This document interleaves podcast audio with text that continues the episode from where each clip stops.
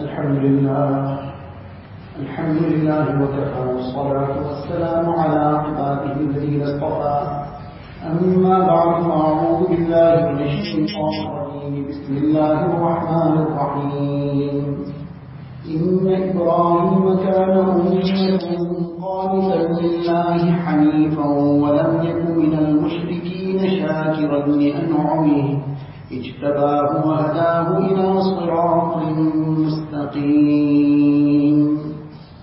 صدق الله العظيم Most respected mothers and sisters in Islam, the discussion today is revolving around how we can become successful parents, taking from the example and from the lives of two very great women.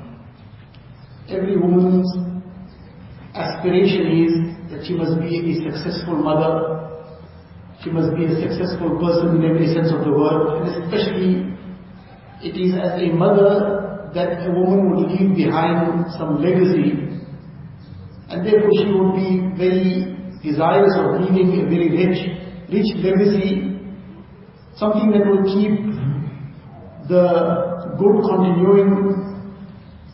So this is the aspiration of every woman, and therefore what better inspiration can we take than taking inspiration from two very, very successful women, who were not just successful in the sense that we may think about, but far beyond our imagination. They were the mothers of two great nations, the mothers in whose progeny Anbiya alayhi salatu wasalam came. One was Hazrat Sarah alayhi salam, and the other was Hazrat Hajar alayhi salam, the wife of Hazrat Ibrahim alayhi salatu wasalam. Both these women were women of a very great position and status. Hazrat Sarah alayhi salatu wasalam, all the Anbiya of the Bani Israel came in her progeny.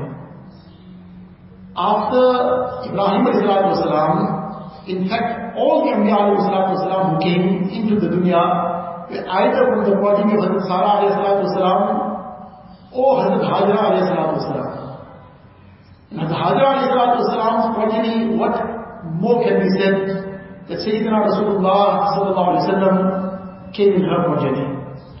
So this is something that they had such a great legacy that they left behind such great progeny and children who were the Anbiya of Allah ta'ala. Now, when we want to take a lesson from somebody, a lesson is to be taken from those who have lived a very noble life, who have left behind great lessons for us, and indeed these great women left very great lessons. So therefore, we will be taking obviously to go through the entire life history of these great personalities. This is an impossibility. But we will be taking some incidents from their lives and drawing the lessons therefrom, taking the inspiration from these lessons. And this is what the whole object and purpose of these discussions are. History, the discussion of history is only useful to the extent that a person can take some good lesson out of it. As my Ustad Abdul Hamid Sahib Barakatum says, that what is the benefit of knowing that Napoleon was Bonaparte? That's also history, but it is futile to have that bit of information because it doesn't serve any purpose to us or anybody else. But that part of history which has a lesson in it for us. And these great personalities, they have inscribed very, very great lessons in their lives, in the, in the history of their lives, and this is what we wish to take, and this is what we should learn from. One is to take the incident home, but more than taking the incident home, we should be taking the lessons home. Taking the lessons home doesn't mean that we take it and leave it at home. Taking it home means it becomes part and parcel of our lives. This is the objective. Coming first to the, some of the incidents of Hazrat Sarah the very well-known incident is when the time that Ibrahim والسلام, did hijrah. And on the way, he was apprehended by this oppressive king.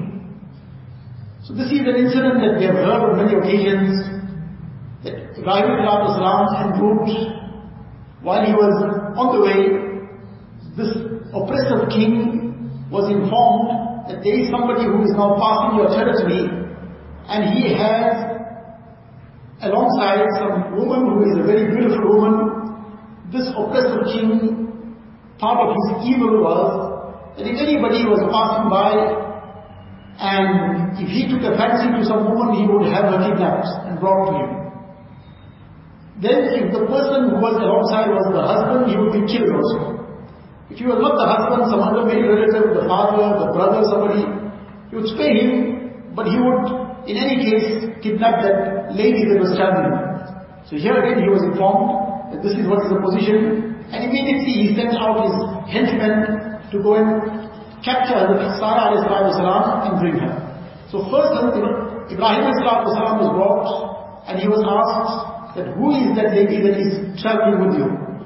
So he replied and said that it is my sister because he knew that it is the the operation of the king, as soon as he knows so and so is the husband, but that is it, he's going to be killed. So he said it's a sister, and in his mind he made that intention that she is also my Muslim sister. She is my Muslim sister, though obviously on another level she is his wife.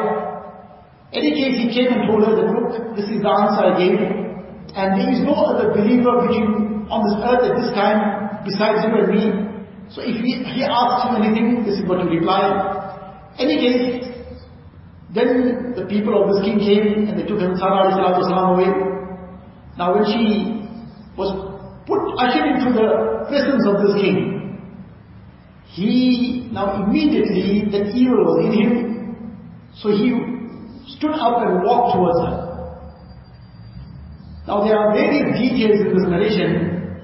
In one narration, which is narrated by Ibn Kathir he says that as soon as this person started coming towards her, she immediately got busy with salah. فَأَقْبَلَتْ تَوَضَّأُ وَتُصَلِّي She started performing salah.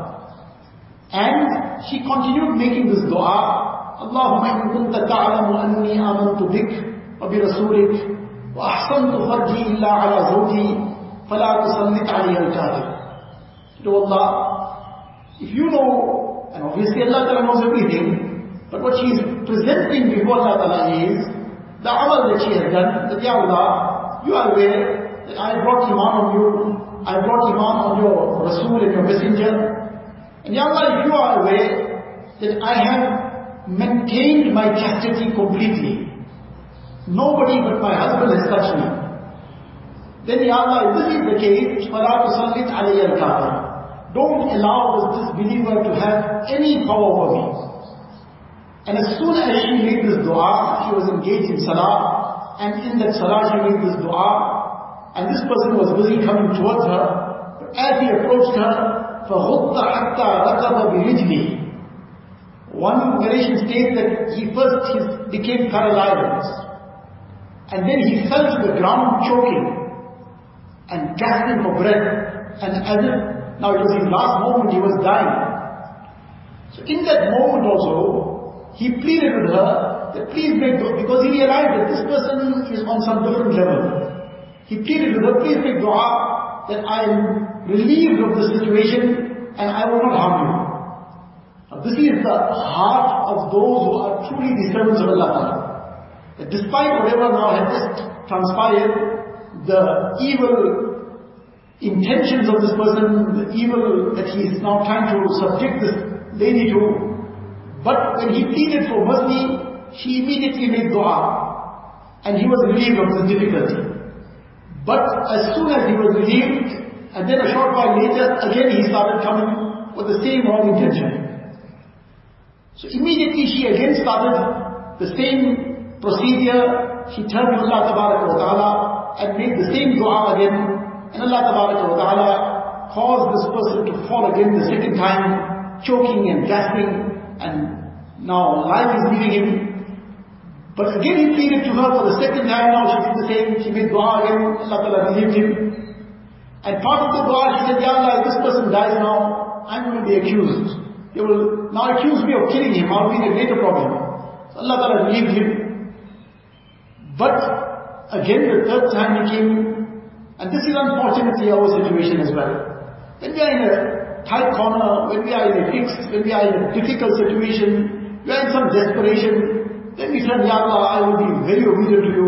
Ya Allah, I will do whatever you have commanded. Ya Allah, take this difficulty away.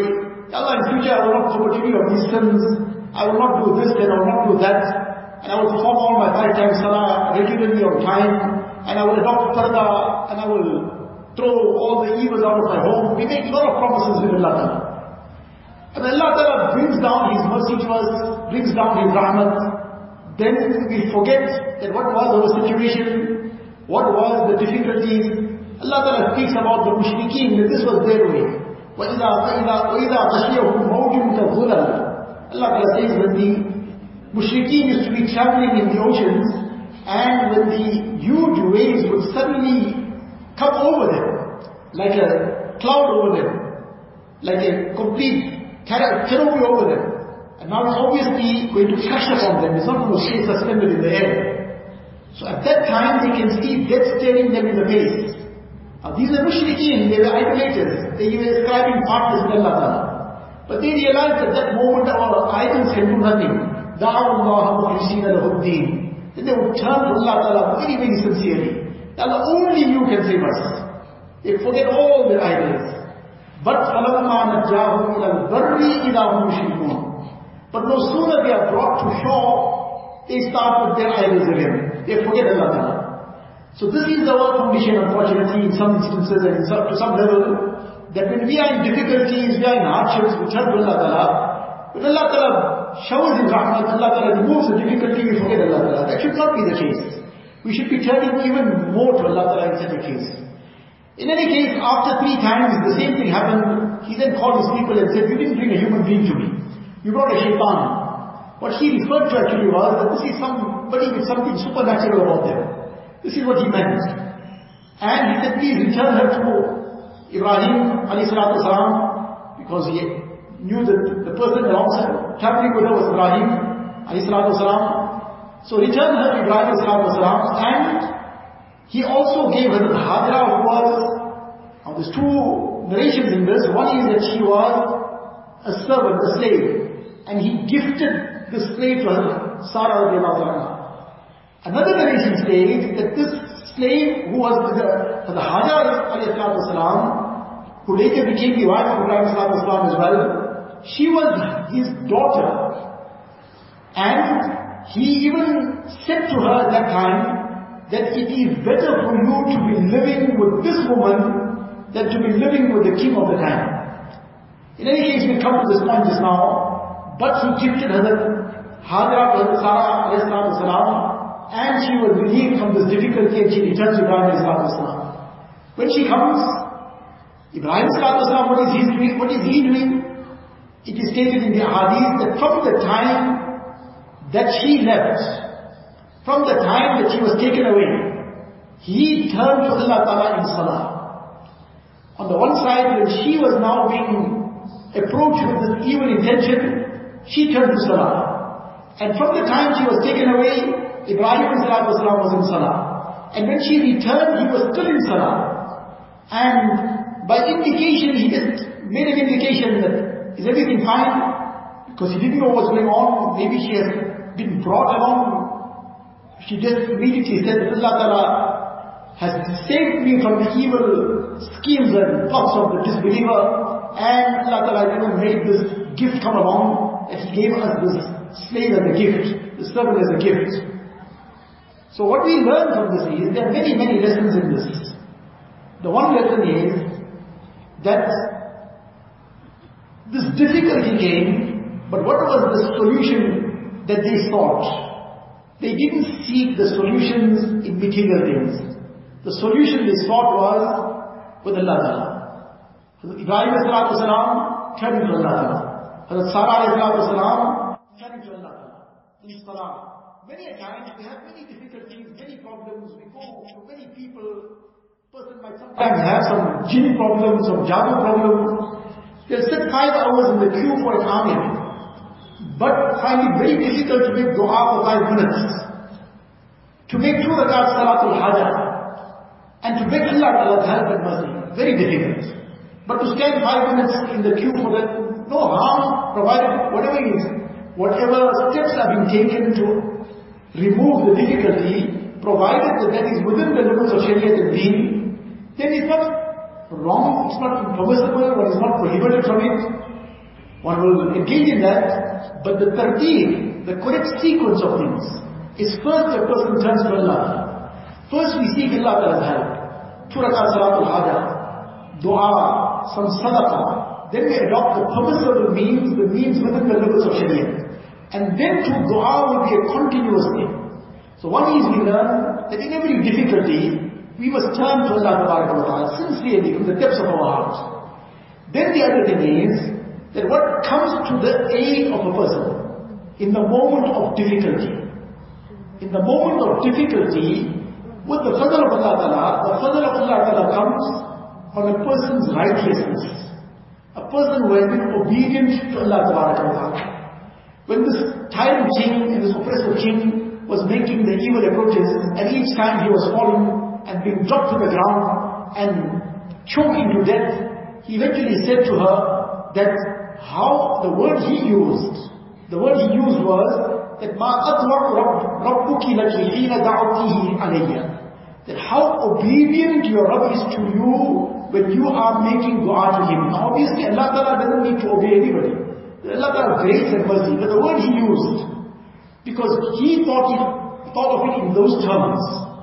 But what the reality is, and she, what she replied to him, she replied to him and said, وَأَنْتَ إِنْ أَطَعْتَهُ أَطَعَكَ She replied to him and said, if you are obedient to Allah Ta'ala, Allah Ta'ala will fulfill your needs as well. Allah Ta'ala will take care of your difficulties and hardships, remove them as well. So, the lesson she taught us, Sarah this is the lesson she taught that you want to have the help of Allah Ta'ala in your difficult times, be obedient to Allah Ta'ala in your good times. A person who is obedient to Allah Ta'ala in ease, Allah Ta'ala's help comes to that person in adversity. But in ease, a person forgets Allah Ta'ala, and now in adversity, a person is crying out, the angels also find this to be a strange voice. So in any case, this is another very great lesson we learn, that we want the help Allah Ta'ala in our situations, difficulties, we need to turn to Allah Ta'ala in obedience. Together with that, the specific lesson we learn here is that when Hazrat Sarah turned to Allah Ta'ala in dua, what did she present? What she presented first was her iman. Ya Allah, you know very well that brought iman in you, and iman in your Rasul Salam. And then the second thing she presented was, Allah, you know full well that وَأَحْسَنْتُ فَرْجِي إِلَّا عَلَى زَوْجِي That I have protected my chastity. And Ya Allah, you remove this difficulty. She presented the protection of chastity as her safeguard. She presented the protection of chastity as her savior in this moment of difficulty. This is a very great thing in the court of Allah Ta'ala that a person makes sabr from all the temptations, and especially in the zamana that we are living in, where all the haram can happen at the press of a button, all the illicit chatting that goes on, all the other evils that take place via the social media, and then other things that one thing leads on to another, and what not happens, and this haram that takes place, these evils that then become dominant in a community, this invites the wrath of Allah Ta'ala. So, on the one hand, these evils invite the wrath of Allah Ta'ala. On the other hand, those who protect themselves, those who suppress their nafs and desires, the haram that is, that shaitan whispers in their hearts, that the nafs moves a person towards, pulls a person towards, those who adopt this, and they don't give in to these haram temptations and desires, and they protect their chastity, they do not allow any haram to come close to them, then this is a safeguard for them from all the calamities of dunya. It is a means of great protection for them in dunya also, let alone the great rank they get in akhirah. It is a means of great barakat and blessings of Allah Ta'ala. So all this is as a result and as a means of uh, as a means of protection, protecting one's chastity. We find though this is the discussion of Sarah salam, but the same lesson in the life of Maryam salam as well. When she was blessed with this child to be born, Jibreel salam came to her in human form. Because Isa salam had no father, miraculously he was born only from his mother, Maryam salam, but the manner in which this happened was, Allah Ta'ala sent salam in human form, and he came and blew into her mouth, or blew into her collar, and as a result she conceived out of this. But when she saw this human form in front of her, she didn't know at that time it's an angel. And what did she immediately do? What was her immediate reaction? Now she is a young woman, and there is an angel in human form. We can well imagine the beauty of that human form. But this is an angel of Allah after all. And he has come in human form, but what is her immediate reaction? Her immediate reaction is, قالت إني أعوذ بالرحمن منك إن كنت تقيا That I seek the protection of Allah Ta'ala from you. If indeed you are pious, you have the fear of Allah Ta'ala, you have taqwa. Because it is only taqwa that will prevent a person from committing haram. So she immediately reacted, I seek Allah Ta'ala's protection from you. This is the protection from all haram that she sought, that she must not get anywhere close to anything forbidden. So this was her greatest concern, that my chastity must not be tainted in any way. Because this is the protection and safeguard from so many things. So one is ourselves, our daughters, how we bring them up, where we send them, what we do, how we allow them to conduct themselves, all these things are of paramount importance. And as mothers, our greatest responsibility to our daughters is that we instill in their hearts iman, we instill in their hearts deen, and we protect and safeguard their chastity in every way until they are finally, Allah Ta'ala willing, granted good spouses and they move on in life.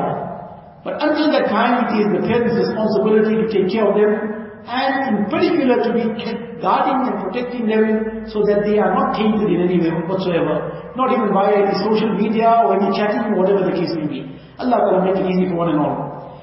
In any case then, the other lesson that we get out of this is that Hazrat Sarah she did what she could, Ibrahim did what he could to make themselves or save themselves from any difficulty, any haram, when they made their efforts, Allah Ta'ala made the unseen help come along and Allah Ta'ala created means from where they could not even imagine it. Like in the case of Yusuf Salam, he was locked behind doors, he was now behind locked doors and he's being invited towards haram and he immediately says, قال معاذ الله إنه ربي أحسن مثواي I seek the protection of Allah Ta'ala. And Allah Ta'ala has been so kind to me. Is this the repayment of the kindness of Allah Ta'ala?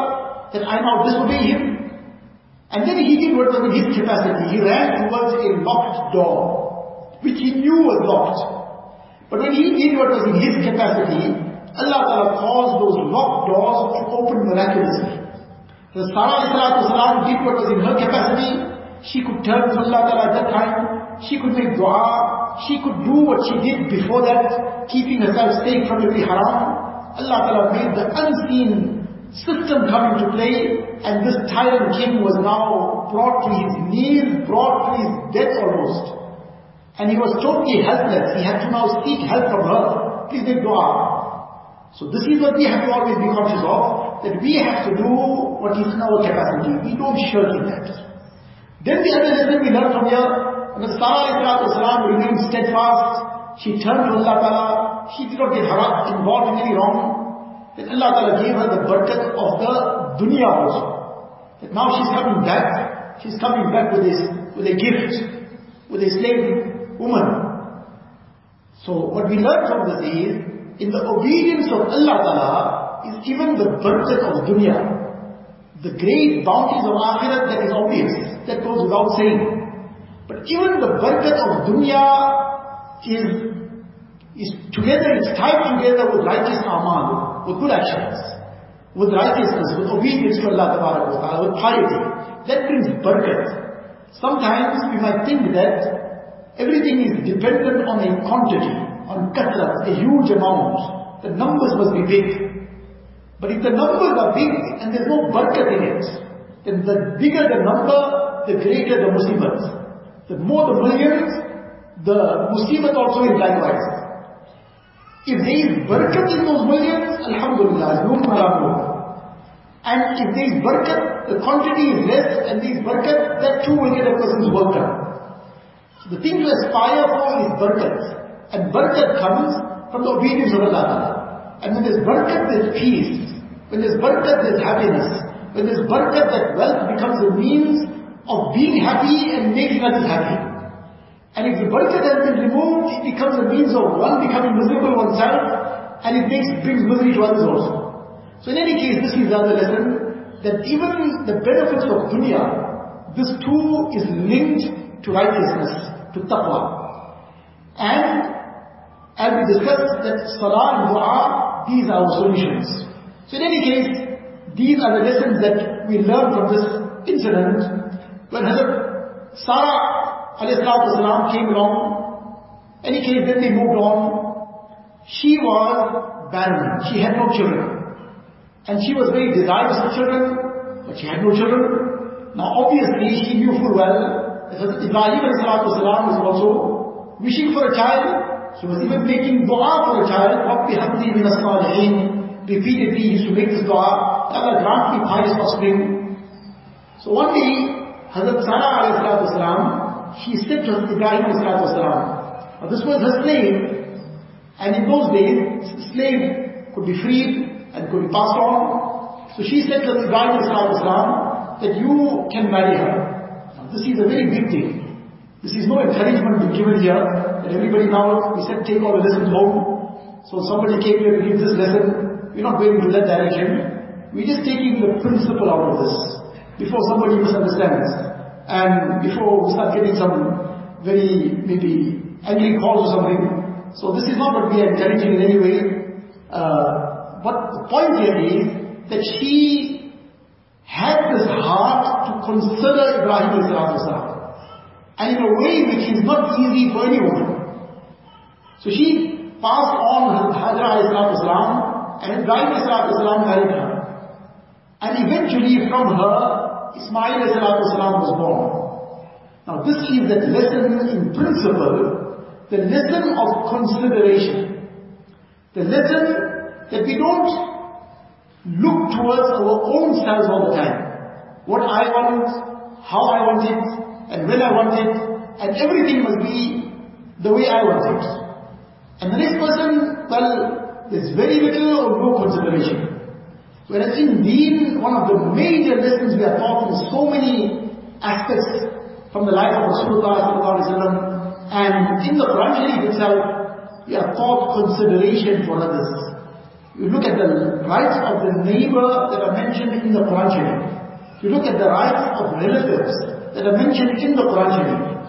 And so many other rights. In the Ahadith you find the rights of even animals.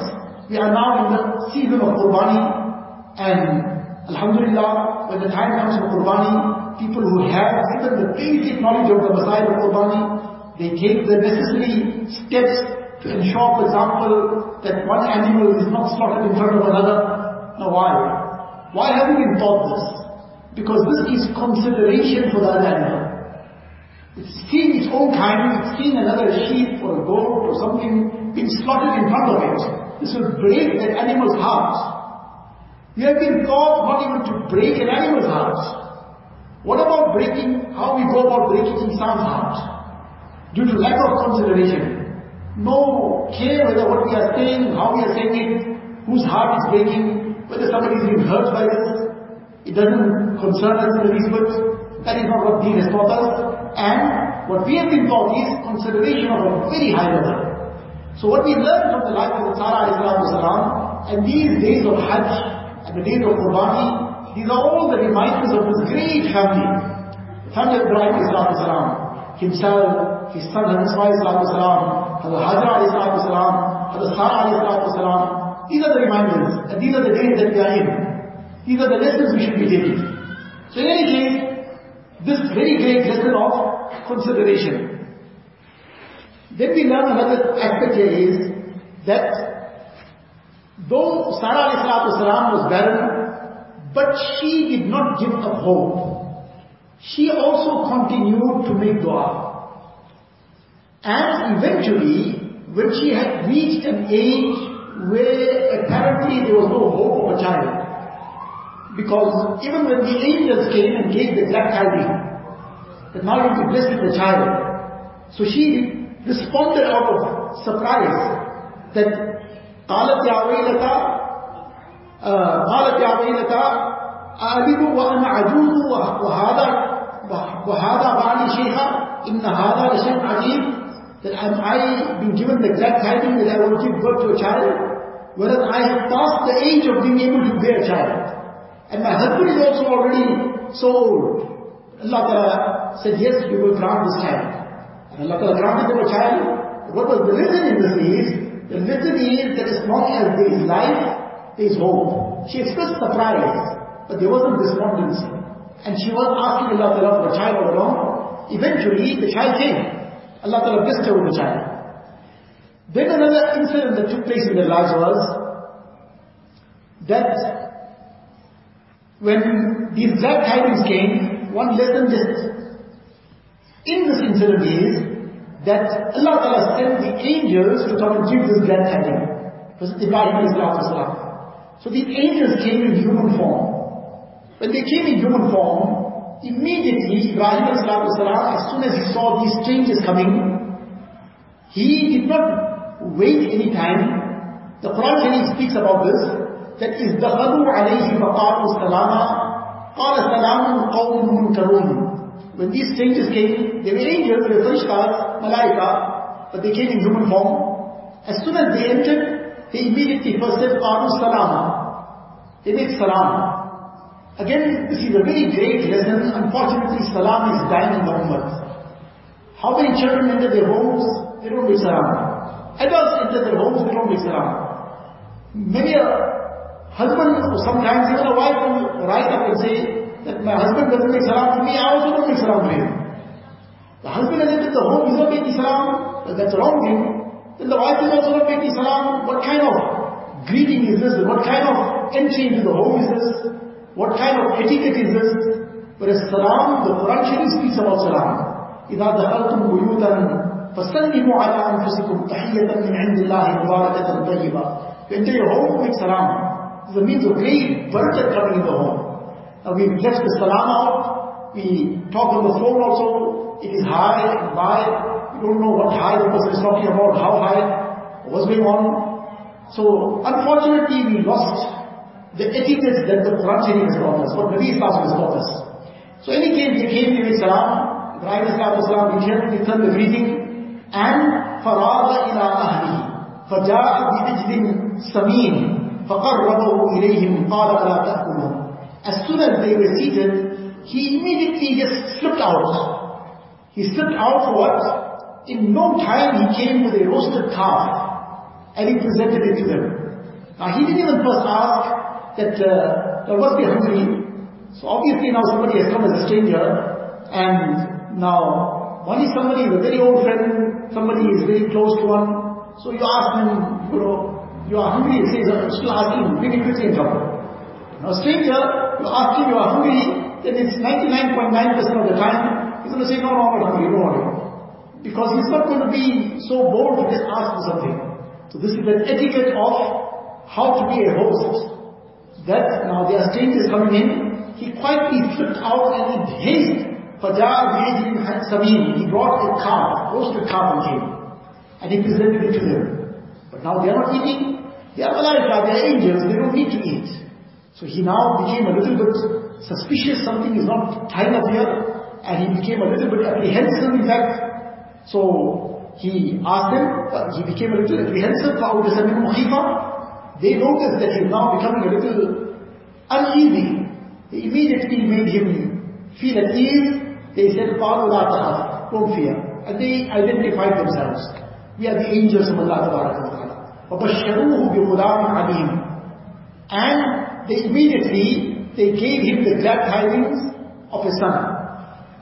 So, what we learn in this is this aspect of Mehman Nawazi, of entertaining the guest. Ibrahim Allah Ta'ala makes special mention of his entertaining the guest and how he went about it. The Quran Sharif is a very concise book. And here Allah Ta'ala is saying how he stepped out, how he brought this calf and came, and he presented it. And he's, he's keeping eye also, are the guests eating? What we learn is that this is a very great part of Islamic lifestyle. Entertaining the guests. Unfortunately, this too is something dying out of our lives. And more so because we have lost simplicity. So now everything has to be done in a great style. Everything has to be done in five-star style. Now to keep doing it in five-star style, then it takes five-star cost also, five-star effort as well, and after all this a person is five-star exhausted also.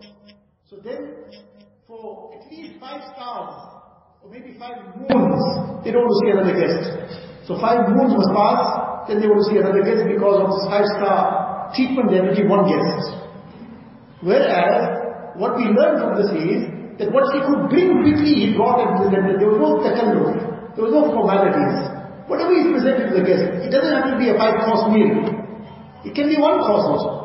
And whatever one can comfortably do, entertaining the guest doesn't mean that a person has to go out of the way and undertake expenses that are beyond one's budget. No, what is possible with simplicity, what is possible with ease, what presents to the guests, and more often than not, that is far more appreciated and a person is more comfortable with that. So this is a very great part of Islamic life, the aspect of entertaining the guest. Nabi Sallallahu Alaihi Wasallam also emphasized this, Man kana yu'min billahi wa yawmil akhir, fal yukrim The person who has iman in Allah in the last day, then he should honor the guests, entertain the guests well. And what we learn from the hadith, hadith sharif, Ibn Abbas he explains that Nabi Sallallahu says that Al-Khayru asra'u ila baytin yukalu fihi min ash-shufrati ila sanam That the blessings of Allah Ta'ala come quicker into that home where there are guests eating than the speed with which the knife goes towards the camel hump. When a camel has been slaughtered, the delicacy among the Arabs is the hump. And the first thing that they would then cut is that hump and take that along. So, when the animal has been slaughtered, this is where the knife goes straight. So this is just by way of parable that this is done very quickly. Likewise, the blessings of Allah Ta'ala rush towards that home wherein people are being fed. The guests are being fed. So this is something we must bring alive. Bring alive in our homes with simplicity. Many times people say that, well, I had some guests, but it really took me out of pocket. Why? He says, well, I take them out. I take them out to eat. So now when I took them out to eat, so they all ate, and they ate a hole through my pocket. So now poor fellow now is putting his hand for his wallet, his hand right through, his wallet is already gone through. Because the wallet now the the uh, establishment, the restaurant, whatever, had to part with the whole, whatever contents of the wallet was. So the thing is that to the extent, in fact, one very great personality of our recent past, he once commented when he came to visit South Africa. He came from India and he says, he said to the people because he was hosted in many places, and he said, I can see the extravagance that is coming. And he says, with this extravagance, Mehman Nawazi nikal jayenge the entertaining of the guests will become a thing of the past. Because you can't keep doing it at this level. And now you did it once at that level, now to maintain that. And that's not possible. that the five-star treatment you gave one person, as we mentioned, then five moons you want to see another guest. So keep it simple. Fine, you want to add one or two things. But if you keep it simple, it's something that will be sustainable also. In any case, this was some lessons we learned in the life of uh, Sayyidah Sarah radiallahu anha and the beautiful example that she set for us in many aspects. Coming to the life of Hajra wasalam, as we mentioned, when the tyrant king gave her over as a gift, according to one narration, she was actually his daughter. And when giving her over, what he said was, that it is better for you to live as a servant in this woman's house than live as a queen in another palace. That live as a queen in a palace, you are better off living as a servant in this woman's house. Now whatever he himself was, but he was thinking straight in this one regard. Unfortunately, many a times, we only think in the line of material comforts, material possessions and benefits as being what is best for our children. Even if it is at the cost and expense of deen. Whereas that is totally wrong. What is most important is that we must part, impart deen to our children. And instill the jewelry and the pearls and the ornaments of akhlaq and deen in their lives. The greatest diamonds we can give them are the diamonds of haya, that is the best, most shining, sparkling diamonds beyond the Kohinoor also. What is diamonds of this world? If just to take it as an example, if some woman got married, she was the most beautiful woman around, most wealthy, and she got married to somebody who had made great efforts to try and get married to her. Now she got married. So now his heart's aspirations, now he's finally seeing the day come true. But unfortunately, now she's come with all those dazzling and sparkling diamonds and pearls and necklaces and everything, and the gold all over her hands and bangles and whatever else. So all that wealth is there, everything is there. But when she comes into his house, she starts talking in a very abrupt way, and she starts talking in a way that is very rude. Can you imagine already the shock you get? And then the next hour or so, she's already talking vulgar languages to him. He will be wondering what happened, what, what, what did I really do here? And by the third, next morning in fact, he'll be wondering how can I get out of this whole thing. Now she's still wearing all those necklaces, studded with all those diamonds. She's still got that gold bangles on her hand. She's still wearing all those pearls. And she's wearing the same fine garments and clothing which are worth maybe hundreds of thousands of rands, that priceless diamonds will be there, but he cannot even bear to look at her.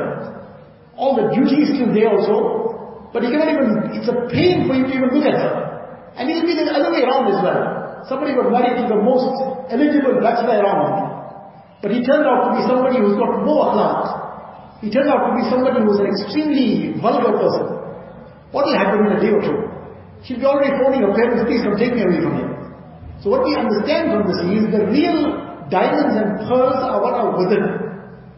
The pearls of haya, the diamonds of simplicity, the necklace, the golden necklace of chastity, and of being accommodating of others, being considerate, being kind and compassionate.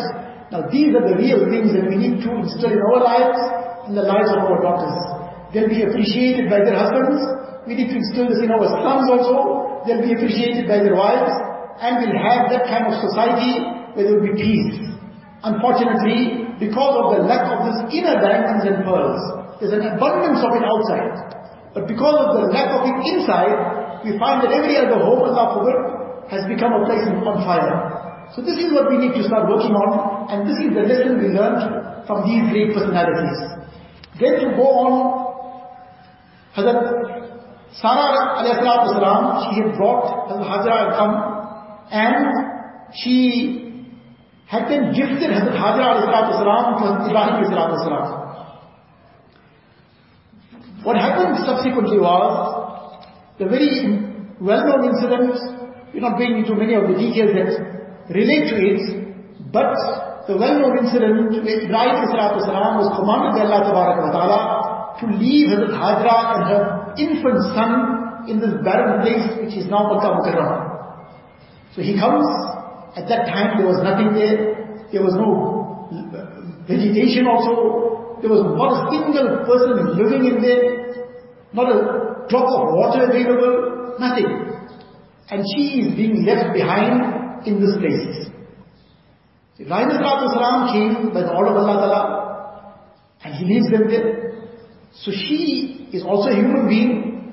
She also has the concerns, the worries, the fears of any other human being. And she's going to be left alone here in this place barren place, nobody here, no means of survival. So as a human being, as an insan, she asked Ibrahim salam, Aina tadhab? Where are you going? وَتَتْرُكُنَا فِي هَذَا الْوَادِ You're leaving us here behind in this valley, الَّذِي لَيْسَ فِيهِ أَنِيسٌ وَلَا شَيْءٌ There's nobody here to be of any uh, consolation to us, nobody to help us in any way. But he keeps quiet, he doesn't say anything. So she asked the question again, she asked the question the third time, but then she reposes the question. Because she understands her husband is a Nabi of Allah. So she asked the question now differently, and she asked, Allahu amaraka bihada? Allah Ta'ala commanded you to leave us here. When she asked the question in this manner, he replies and says, Na'am. Yes, or by indication he said yes. And when she is now informed that this is the command of Allah Ta'ala, her immediate response, now she is still that same human being.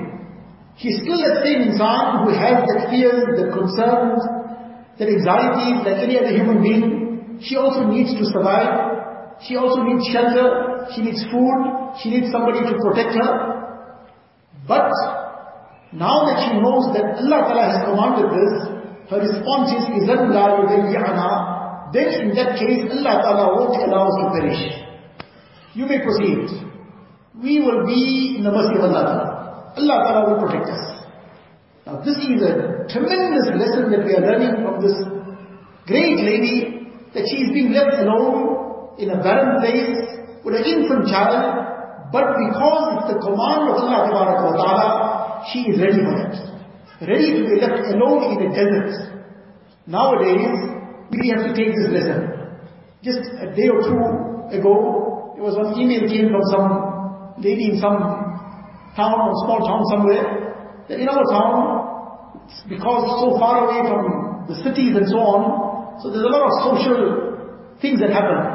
And every now and then somebody has a, some function or some invitation and that invitation, everybody is mixed to start off with, all kinds of interviewing taking place sometimes, and then there'll be music also playing, there'll be some dancing taking place, and if I don't go, I will be regarded as unsociable.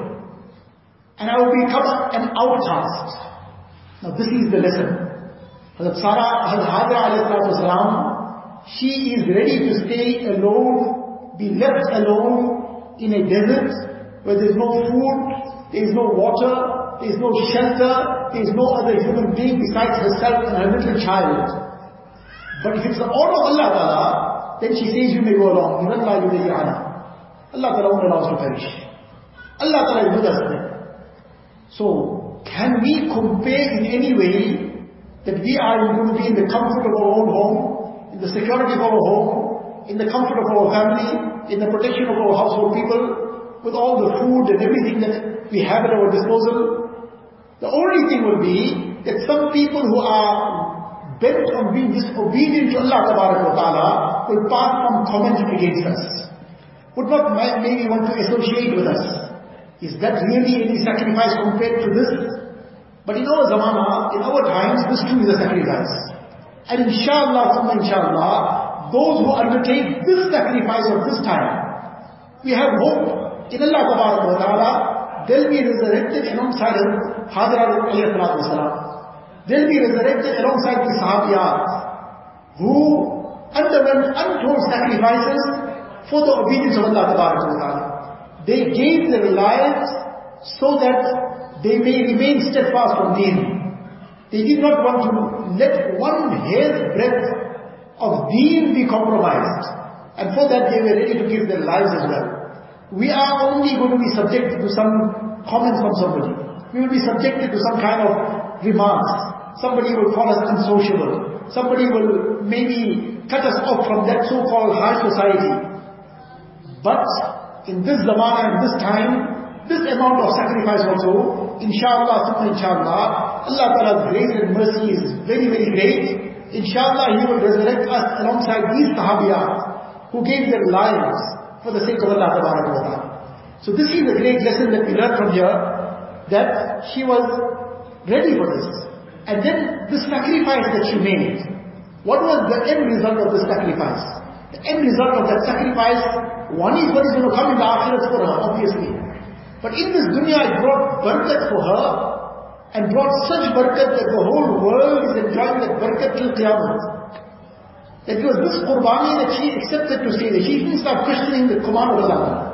Then what is the logic in this? Why did I be left here? What wrong did I do?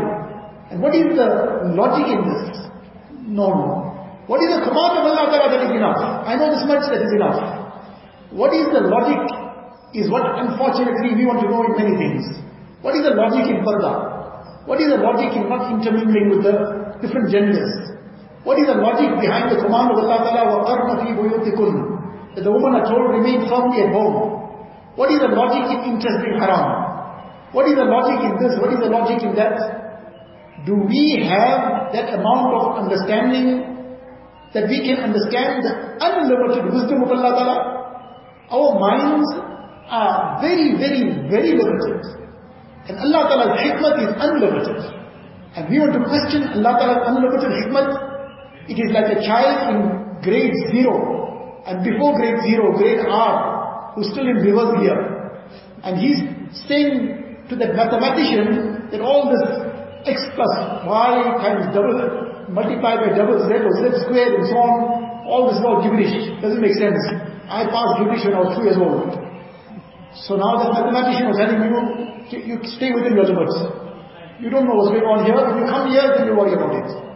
So likewise, Hajar salam is teaching us this lesson, don't get into the logic of things in the commands of Allah Ta'ala.